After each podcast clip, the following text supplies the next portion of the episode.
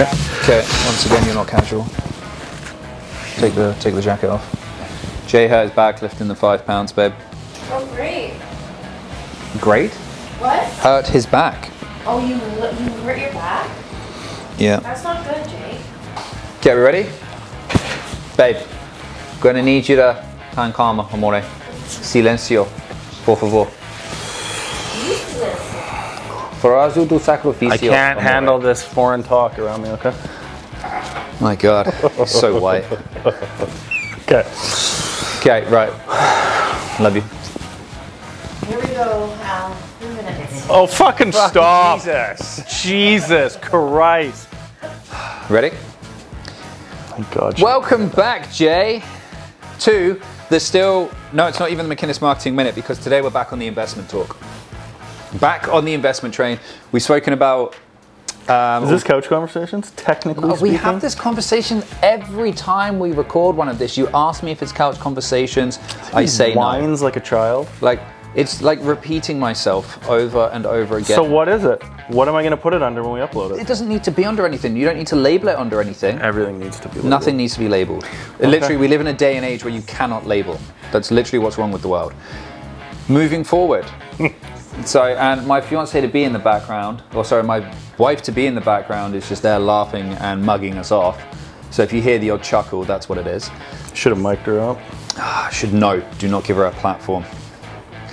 Anyway, back onto the investment talk. We've been talking about alternative investments. We have. So now we're going along the other side of things. Something that's very close and dear to our hearts is dividends. So... These talks, we talk to obviously people with respect mostly to buying real estate and what they're doing with their money, what they've done with their money, where their money's coming from, how they're adding to equity to buy up to the next home.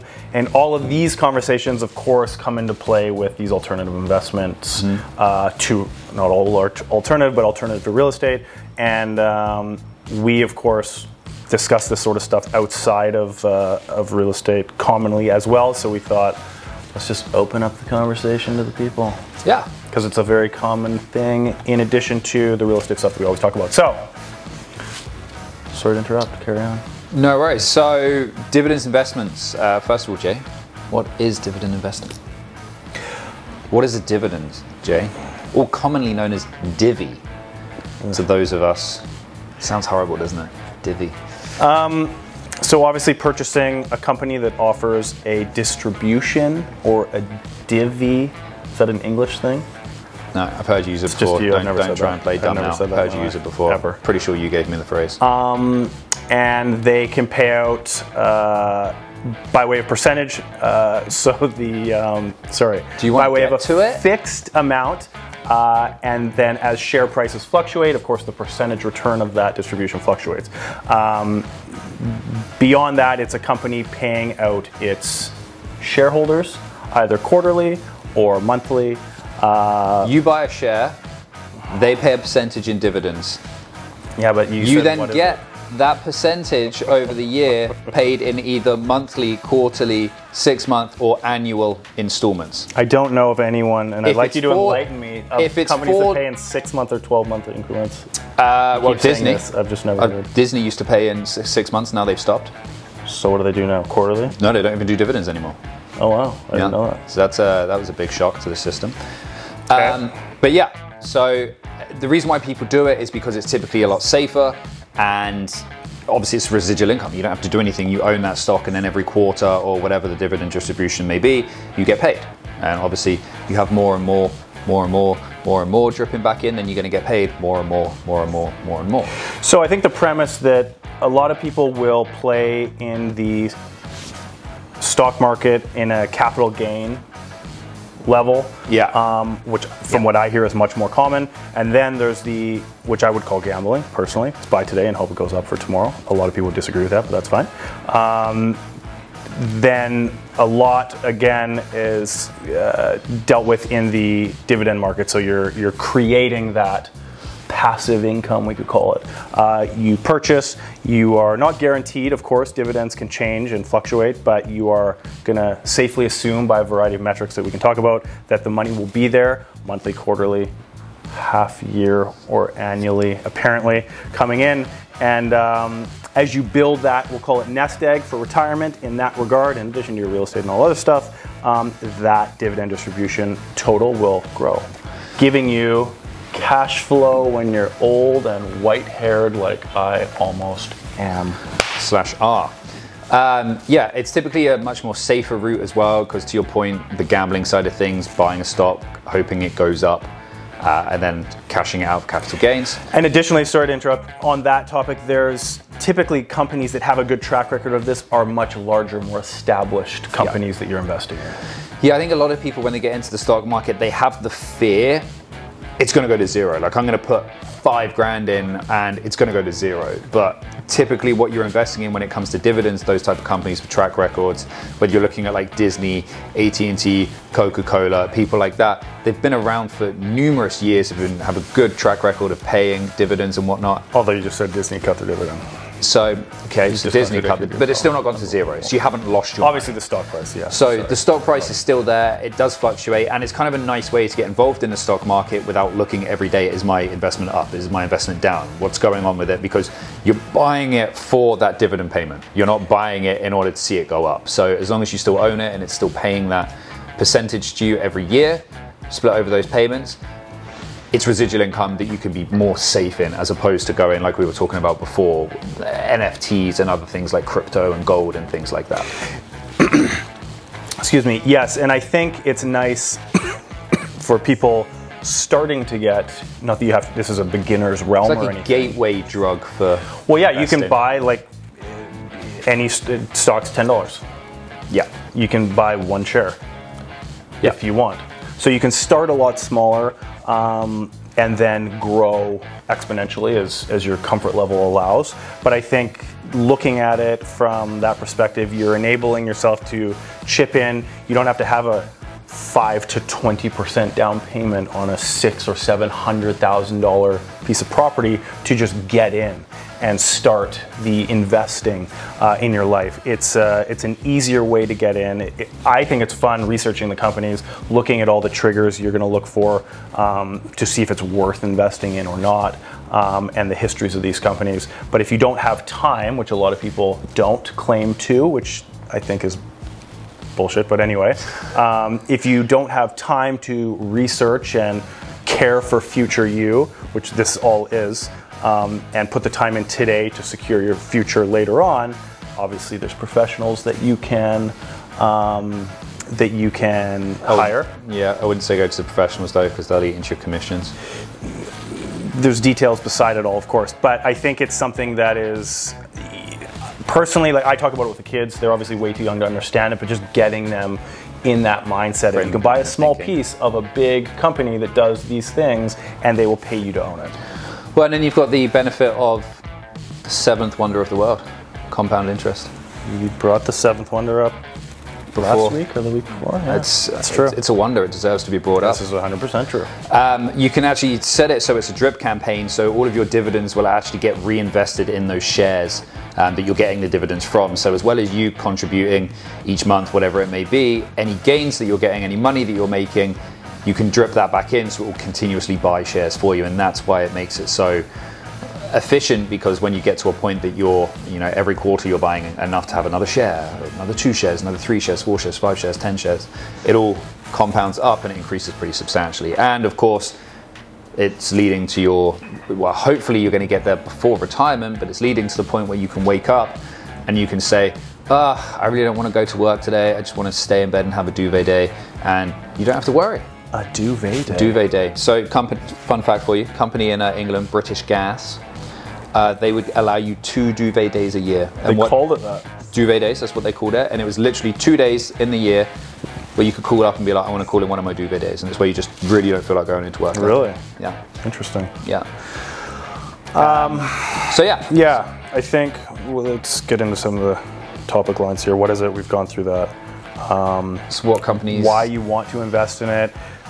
Basically, to that, obviously, for your future you, give yourself a little slowly contribution. You're paying yourself money without doing anything. I think everyone wants to retire, but no one knows how the hell they're going to do it. And this is an easy strategy. We talked about dollar cost averaging last week.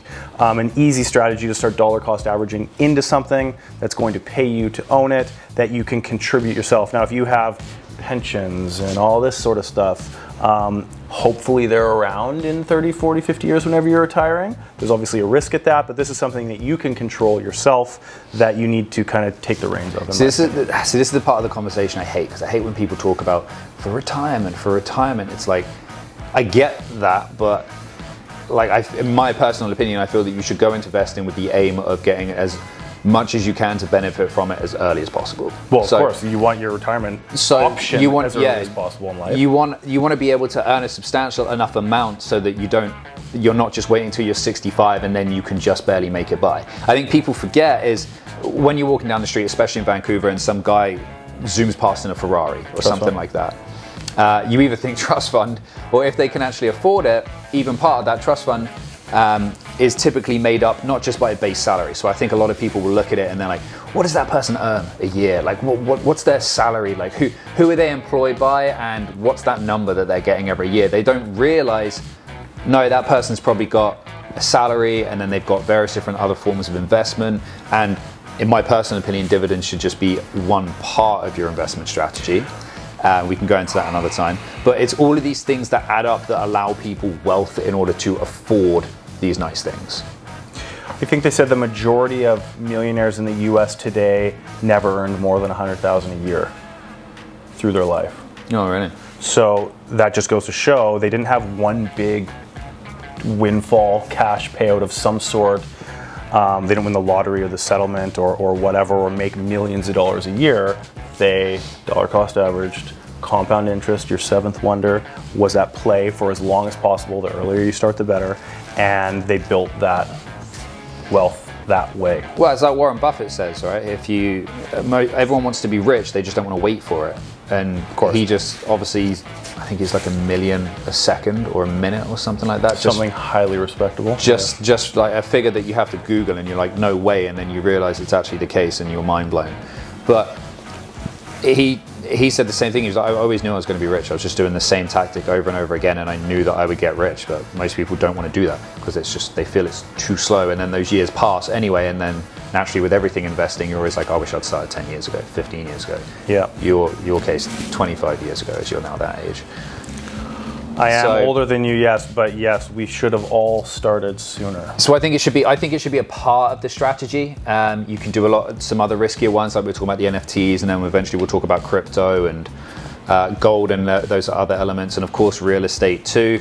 But a lot of people look at it, I don't think they realize, so like, you could speak to probably a lot of people and you'll say, hey, how would you like an investment property? And they'd be like, yeah, that'd be sweet, it'd be great, I'd love to have an investment property. But yet, if you said to them, how would you like to have $600,000 in the market?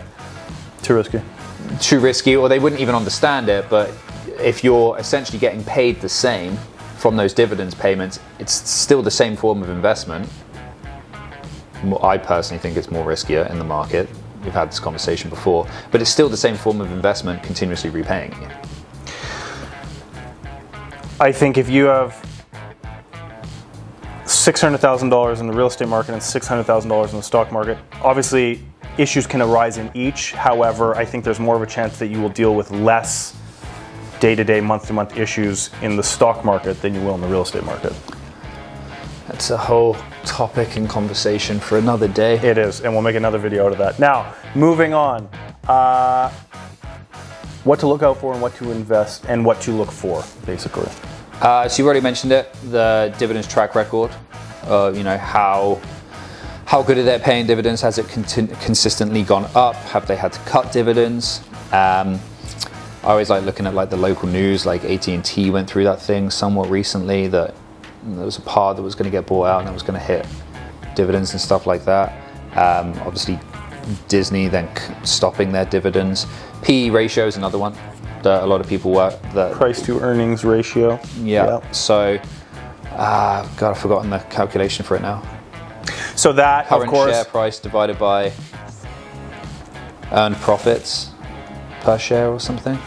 I can't remember, but that figure can change. That's the only thing. So a lot of people talk about having a PE ratio over a certain amount.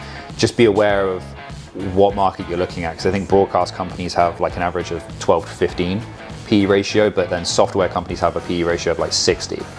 So you got to look at that. It varies. I think the dividend payout ratio, how much of their money they're paying out each month or quarter to dividends. And you love a good risky one.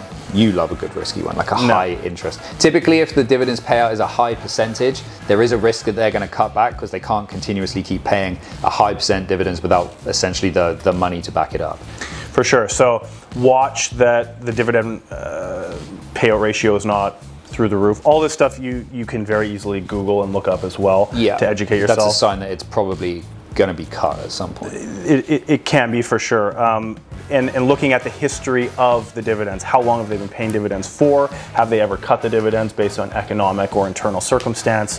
And how long-term you believe the company will be around. Telus Mobility, BCE, Bell Mobility, do we believe they're going to be here in 10, 15, 20 years? I do, so that would be a big reason for me to look into them, to investing. If the ABC Corp that offers 10% a year sounds fancy, but I don't know what the hell they do, or who's behind it, or how long they've been around, then obviously there's not as much conviction in an option like that, even though the percentage is high. Don't chase the high. I think the Canadian market's pretty good for that because the Canadian market is typically a lot more stable than the stock market. There's pros and cons to that. Like, we don't see the increase year over year. Compared to the US? Compared to the US, yeah. So, for example, like I like the banks. They're very stable. They don't typically staple move. In any retirement account. They don't should be. They don't typically move too much. They do pay a dividends, and for some you can rest pretty assured. They don't have the high swings that some do, and I mean the Canadian market overall doesn't have those high swings in the same way that the US does. So that then also benefits the investor who just wants to put money in and allow it to compound and grow, and not have to worry about it. So yes. I think that sums it up, no? I think so. I think it's a very good option for people wanting to start in investing in general. It's an easier step in. I think it should be a part of everyone's option in their diversified portfolio of what they have. I always look at the other end of life. So what do we want? Real estate? Do we want stocks? Do we want in the retirement portfolio? Obviously, variety and diversification is key. This is a way you can, even within just stocks, you can diversify across any industry. Even for the advanced investor, obviously, I think it needs to be there and part of that monthly payment coming into the account for doing nothing. Yeah, it's super simple as well. Once you've got used to, if you say you invest with RBC, it's super simple. It's just like ordering something from Amazon. Once you get used to it, and it's probably like that quick. You just smash it out online. It's super easy. Big banks, $10 a trade still. I think there's pressure for that to come off. You can do stuff like Quest Trade that can be cheaper. They will do ETFs for free. So there is a slight trading fee, but that's all who you're platforms. Going through and a million different platforms, but I think that sums it up. I think so. Get on your dividends investing, guys. Message for questions. And subscribe below and hit like as well.